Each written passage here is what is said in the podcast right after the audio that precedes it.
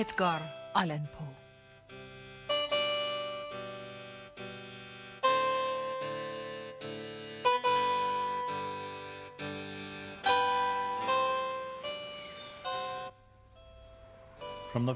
از همان ابتدا زندگی ادگار آلن پو سرشار از شور و آشفتگی بود. او در ژانویه 1809 در بوستون متولد شد و فرزند دو هنرپیشه به نامهای دیوید و الیزابت پو بود. مادرش الیزابت پو دختر هنرپیشه‌ای به نام خانم آرنولد بود که ظاهراً هنر بازیگری را در تئاتر رویال کاونت گاردن لندن آموخته بود. هنگامی که الیزابت انگلستان را ترک گفت 9 ساله بود.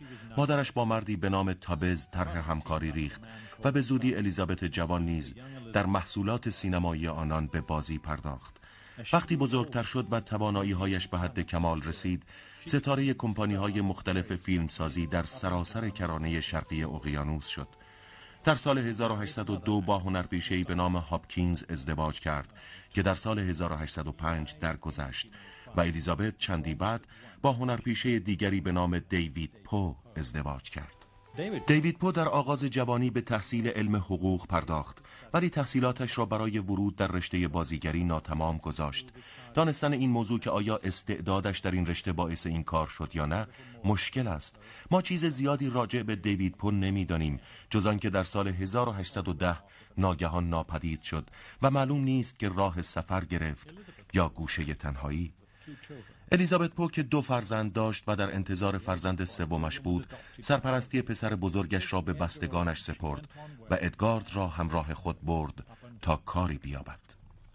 آخرین اشتغالش در شهر ریچموند ویرجینیا بود که عمارت با شکوه معماری توماس جفرسون در آن واقع بود. الیزابت مدتی در این شهر اقامت گزید و در دسامبر 1811 درگذشت. خوشبختانه او دوستانی داشت که همیشه نگرانش بودند. او را در محوطه کلیسای سنت جان به خاک سپردند و فوراً 2 بانو برای سرپرستی کودکانش اعلام آمادگی کردند. ادگار به خانم فرانسیس آلن و خواهرش روزالی به دوست خانم آلن یعنی خانم مکنزی سپرده شدند. بچه ها از این جهت که به آدم‌های ثروتمندی سپرده شدند، خوششانس بودند. فرانسیس آلن در آن زمان 25 ساله بود و فرزندی نداشت. دور از انتظار نیست که او تا چه اندازه از این موضوع خرسند بود. او زنی مهربان بود و شوهرش بازرگانی موفق. این نکته برای ادگار اقبال بزرگی بود. جان آلن اسکاتلندی تباری بود که در 15 سالگی به همراه دایی‌اش که از بازرگانان موفق بود به ویرجینیا آمده بود. با کمک گالت، آلن هم سرانجام با دوستش کار تجارت پیش گرفت. داد و ستد آنها شامل این فروشگاه عمومی است که سالها بعد در این عکس به تصویر درآمده است. آنها به صادرات تنباکو می پرداختند. ریچموند شهری پر رونق بود، شهری با طبقه متوسط که در خانه‌های اینچنین زندگی می کردند. ریچموند به خاطر دولت مردان از مدارس خوبی برخوردار بود. پدرخوانده و مادرخوانده‌اش او را به این مدارس فرستادند.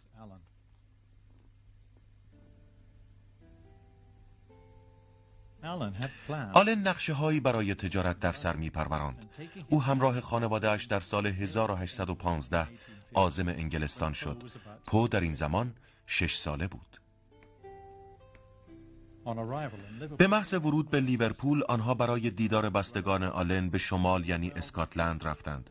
در آنجا کوشش‌هایی شد که آلن را به مدرسه بفرستند. ادگار با پسر عموی جوانش درس می‌خواند. وقتی مادرش عزم رفتن به لندن را کرد، او نیز به لندن عازم شد.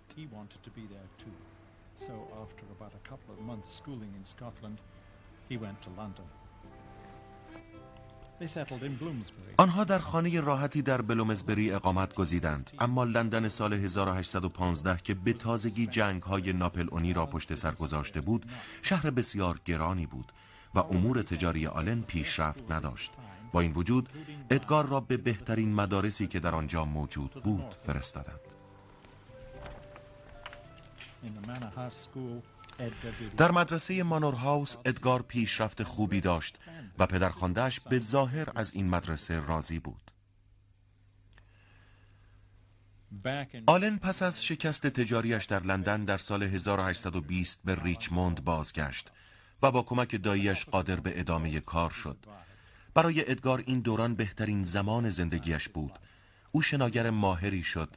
در این تصویر رودخانه جیمز دیده می شود.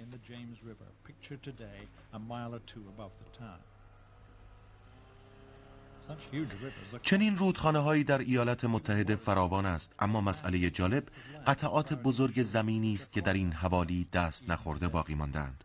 اما ریچموند دوران جوانی پو با شتاب در حال پیشرفت بود و ادگار به خوبی با این شهر سازگار بود.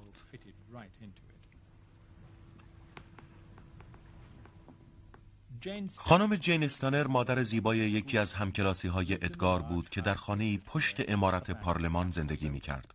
پو بسیار به او علاقه‌مند بود و هنگامی که این زن درگذشت برای ادگار ضربه دردناکی بود. او الهام بخش یکی از مشهورترین شعرهای ادگار به نام برای هلن بود. در این زمان او 15 ساله بود که بیشتر شعر می خواند و شعر می سرود. دیگران تصور می کردند که آلن به چشم وارثش به او می نگرد. یکی از همکلاسی هایش می نویسد آقای آلن در نوع خود مرد خوبی بود، اما ادگار به او بی علاقه بود. آلن اغلب که از ادگار عصبانی می شد تهدیدش می کرد که از خانه بیرونش می کند و هیچ وقت اجازه نداد که این حقیقت از دید ادگار دور بماند که به کمک آلن نیاز دارد. آلن مرد بسیار دقیقی بود و مخارج را یادداشت می کرد. در این زمان نامه افشا کننده‌ای به برادر پو در بالتیمور می نویسد و از ادگار چنین: این پسر حتی ذره‌ای محبت و اندکی قدرشناسی ندارد. البته این قضاوت عادلانه نبود و سبب تیرگی روابط آنها شد.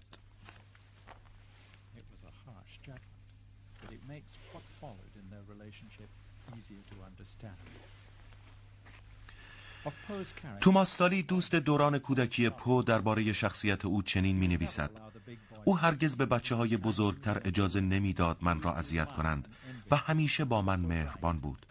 من او را می ستودم و به او قبطه می خوردم. او بسیار باهوش و جذاب بود. دوست دیگرش تام الیس چنین می نویسد: در شهر پسری باهوشتر و برازنده تر از ادگار آلن پو وجود نداشت. با این اوصاف جای تعجب است که چگونه جان آلن این چنین قضاوت نادرستی درباره پسر خوانده‌اش دارد. هنگامی که ادگار 15 ساله بود، جان آلن به دلیل نامعلومی وارث ثروت دایی‌اش گالت شد. آلن این خانه را خریداری کرد. در آن سوی جاده دختری به نام المیرا رویستر 15 ساله زندگی می کرد که بسیار سرزنده و باهوش بود. پس از چند ماه المیرا و ادگار با هم نامزد شدند. آلن در مقام تازه اش تحمل واگو کردن اشتباهاتش را در برابر همسرش نداشت. ادگار به شدت به نامادریش علاقه‌مند بود و به این سادگی خاموش نمی ماند. آلن باید به طریقی از شرش خلاص می شد.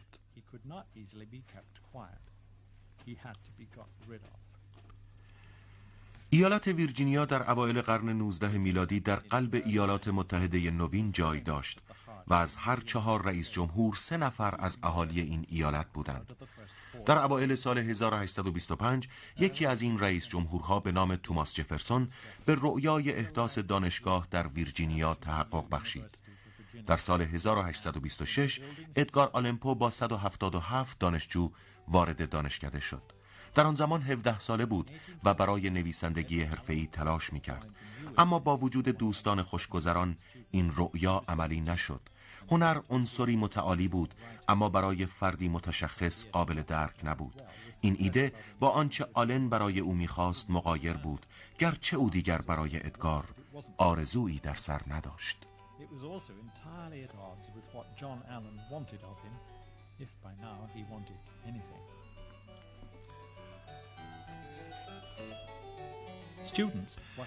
دانشجویان در هتل‌های سبزی که به ردیف در جلو روتاندا قرار داشتند سکنا گزیدند و استادان در خانه‌های فرحبخش این هتل‌ها جای داشتند و اداره دانشگاه دل مشغولی آنها بود.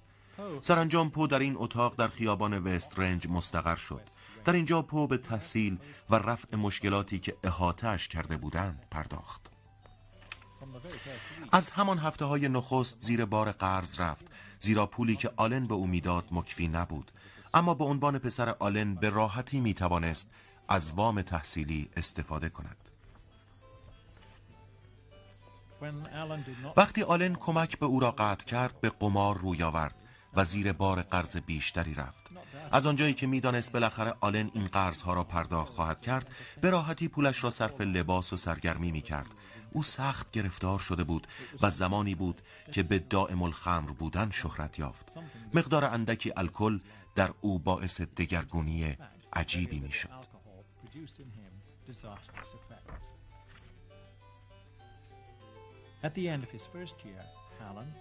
آلن در پایان اولین سال تحصیلیش او را به خانه برد. اکثر صورت حسابهای ضروری را پرداخت کرد و به او فهماند که من بعد باید خودش امور زندگی را اداره کند. این نکته برای مرد جوانی که به رفاه عادت داشت وضع نامساعدی بود. البته بخشی از نقشه آلن به هم زدن نامزدی پو با المیرا بود. وقتی به پدر و مادر المیرا گفته شد که ادگار از آلن ارث نمیبرد، آنها در عرض چند ماه شرایط ازدواج المیرا را با مرد دیگری فراهم کردند. پو با ترک خانه و رفتن به بوستون در ناامیدی محض به عنوان سرباز به ارتش ملحق شد. در عرض چند ماه توانایی‌هایش مشهود شد و عملکرد خوبی داشت. دیدن شاعر رمانتیک آینده در شرایطی غیر شاعرانه عجیب بود. با این وجود حتی در قالب سرباز دل مشغولی شاعرانه اش را دنبال می‌کرد و اولین مجموعه شعرش به نام تیمور لنگ و شعرهای دیگر را در سال 1827 به چاپ رساند که این مسئله یکی از خصوصیات در خور توجه شخصیت پو را متجلی می کند و آن اینکه حتی زمانی که در زندگی متحمل ضربه های شدید روحی نیز می شد، کماکان با دقت و زیبایی به نوشتن ادامه می داد.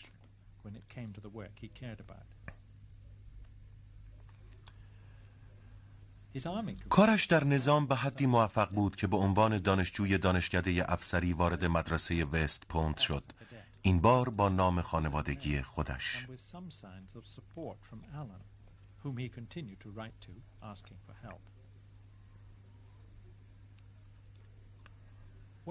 وست پوینت در ساحل رود هاتسون ریور در 50 مایلی نیویورک واقع بود و محل آموزش افسران ممتاز آمریکا به شمار می رفت. ادگار ابتدا خوش درخشید. به نظر می رسید که در درس و عملیات و حتی مسائل انضباطی از عهده برمی آید، ولی آثار زندگی گذشته هنوز در او باقی بود. مادرخوانده تنها حامیش درگذشت و آلن که می‌خواست ادگار دور از ریچموند باشد مرتب برایش پول می‌فرستاد.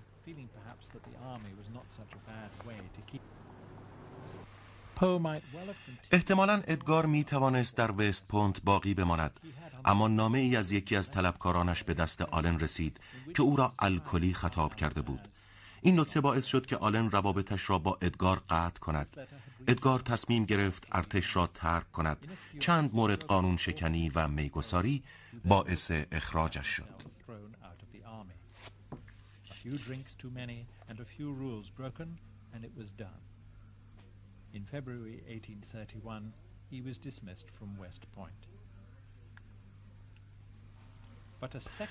چاپ دوم شعرهایش در نیویورک منتشر شد.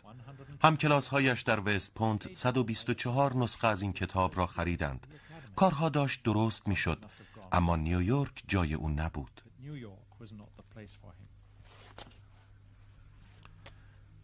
زندگی پو جلوه تازه‌ای یافت. او به بستگان پدریش در بالتیمور پیوست. با آنها در خانه کوچکی در آمیتی میزیست و به عنوان نویسنده و ویراستار شهرتی کسب کرده بود. در بالتیمور تمام مسائل اطراف خانمی به نام ماریا کلم که خواهر کوچکتر دیوید پو، پدر ادگار بود، می‌گذشت. او در سن 36 سالگی همسر خود را از دست داده بود و با 2 فرزندش تنها زندگی می‌کرد. بنابراین با مادر بزرگ و برادر مریض ادگار و اکنون خود او می‌بایست از عهده مشکلات برآید. تا سال 1832 پو ترتیب چاپ چند داستانش را در روزنامه‌های محلی داد. او برای سرودن اشعار و نوشتن داستان‌هایی که در مجلات محلی چاپ می‌شد، جایزه‌های کوچکی هم دریافت می‌کرد که باعث دلگرمیش می‌شد. آلن هم در این زمان درگذشت و چیزی برای ادگار به عنوان ارث باقی نگذاشت. پو به ریچموند سفر کرد تا در روزنامه مسنجر به عنوان دستیار سردبیر کار کند. این موفقیت کمی نبود، اما اتفاق دیگری در زندگیش افتاد و بر این موفقیت سایه افکند. او در بالتیمور 6 سال با ماریا کلم و دخترش ویرجینیا زندگی کرده بود. به هنگام سفر ویرجینیا 12 ساله بود و پو مشتاق بود که سرانجام با او ازدواج کند.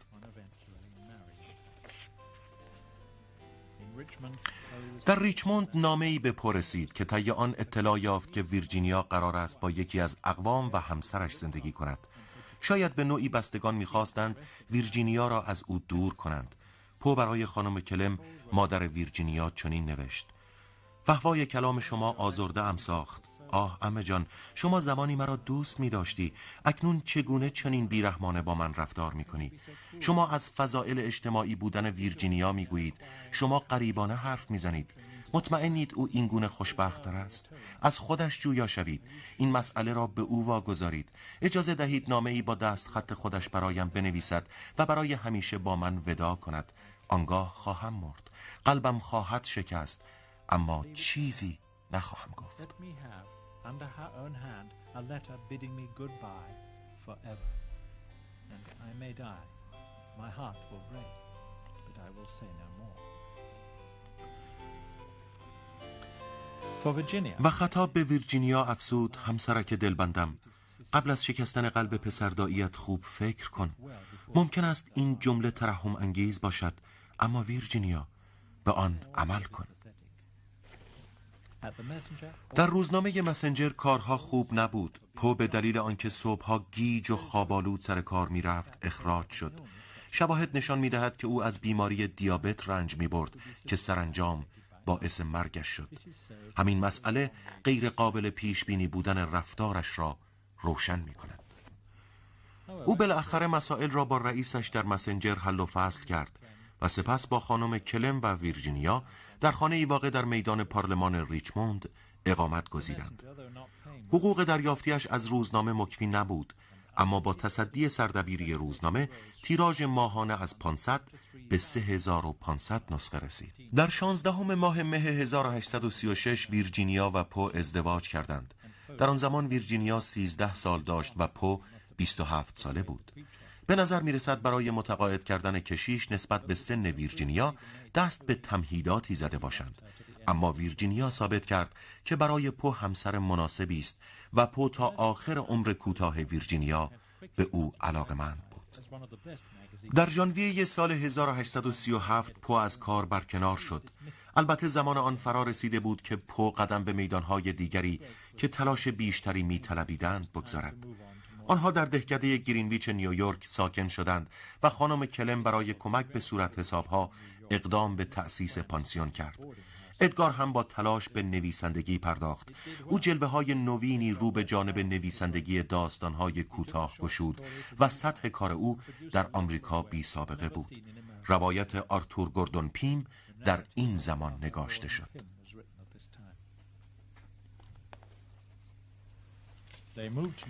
آنها سپس به فیلادلفیا عزیمت کردند و او برخی از داستانهایش را در این خانه به رشته تحریر درآورد. البته برای هر یک از این داستانها تنها $10 دریافت می کرد تا اینکه سرانجام در کتاب داستانهای عجیب و غریب 25 داستان کوتاه در یک مجلد به چاپ رسید، ولی این کتاب فروش چندانی نداشت و آینده ظاهراً تاریک بود. پو همواره آرزوی داشتن امتیاز مجله ای را در سر داشت و برای مجله ای به نام پن یک گزارش آگهی به چاپ رساند. پیشنهادهایش در این آگهی فوق‌العاده بود، زیرا به خوبی می‌دانست از چه سخن می‌گوید. ماهیتی صریح و همیشه واضح در هدفی کاملاً تعیین شده از لازمه‌های اساسی اند. اما او همچنین انتخابی سازنده می‌خواست که با نابترین قوانین هنری به راهنمایی می‌پردازد. مرد جوانی به نام جورج گراهام که دستیار سردبیر روزنامه عصر شنبه بود، این گزارش آگهی را خواند. او نیز خواهان مجله‌ای وزین بود و در سال 1840 امتیاز مجله‌ای به نام آقایان را خریداری کرد که تیراژی معادل 5000 نسخه در ماه داشت.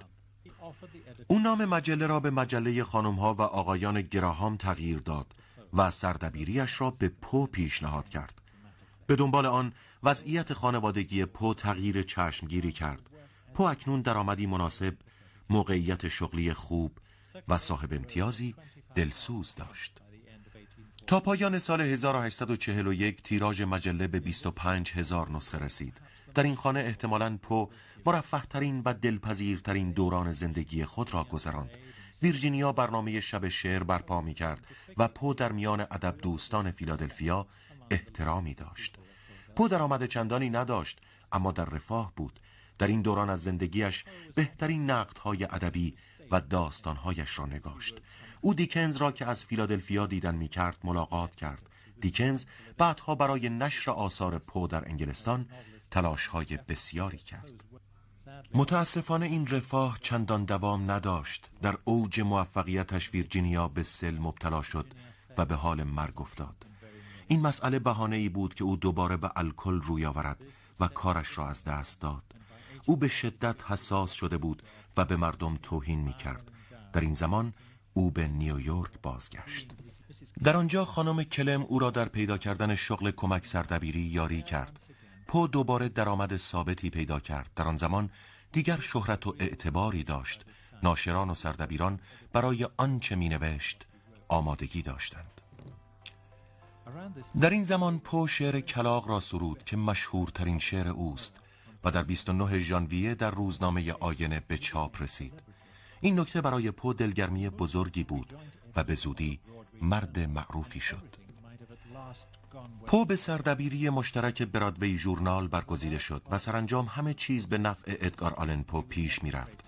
اما از آنجا که بخش عمده کارش را نقد ادبی تشکیل می داد، از بیان حقیقت به همان شکلی که آن را می دید واهمه ای نداشت. او با انتقاد جسورانه از دیگر نویسندگان خشم آنها را برانگیخت. روزنامه برادوی ژورنال دچار تنگنای مالی شد و صاحب امتیازش مجله را به $50 فروخت. پو دوباره دچار فقر مالی شد و امتیاز مجله را از دست داد.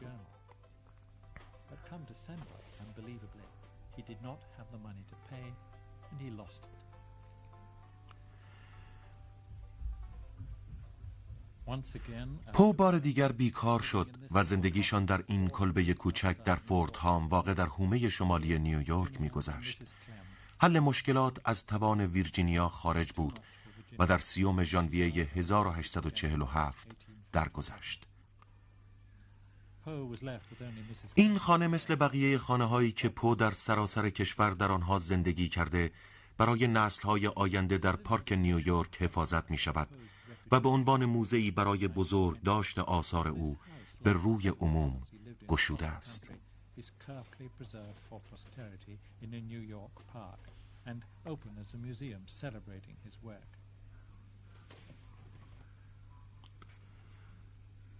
با وجود اینکه پو در هم شکسته بود، هنوز فرد مشهوری به شمار می آمد. یکی از عواقب عجیب این شهرت، افرادی بودند که برای جلب تحسین او و نشان دادن کارهایشان همیشه در تعقیبش بودند. با این وجود و در حالی که از مرگ همسرش بسیار پریشان بود، بی مقدمه سفری به فیلادلفیا و بالتیمور داشت. در این سفرها دوباره به الکل پناه برد. او به طریقی سر از ریچموند درآورد و با المیرا شلتون از همکلاسی‌های قدیمیش که بیوه‌ای ثروتمند بود ملاقات کرد. پو قصد ازدواج با او را داشت، اما قبل از هر حرفی ناگهان شهر را ترک کرد.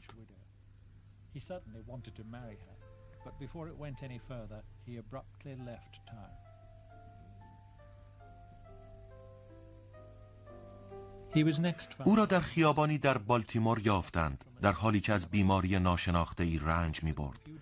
ادگار آلن پو پس از چند روز درگذشت. به طرز کاملا مرموزی گاه مرگ لباسهای شخص دیگری را به تن داشت. خانم کلر خبر مرگ او را از طریق روزنامه ها دریافت کرد.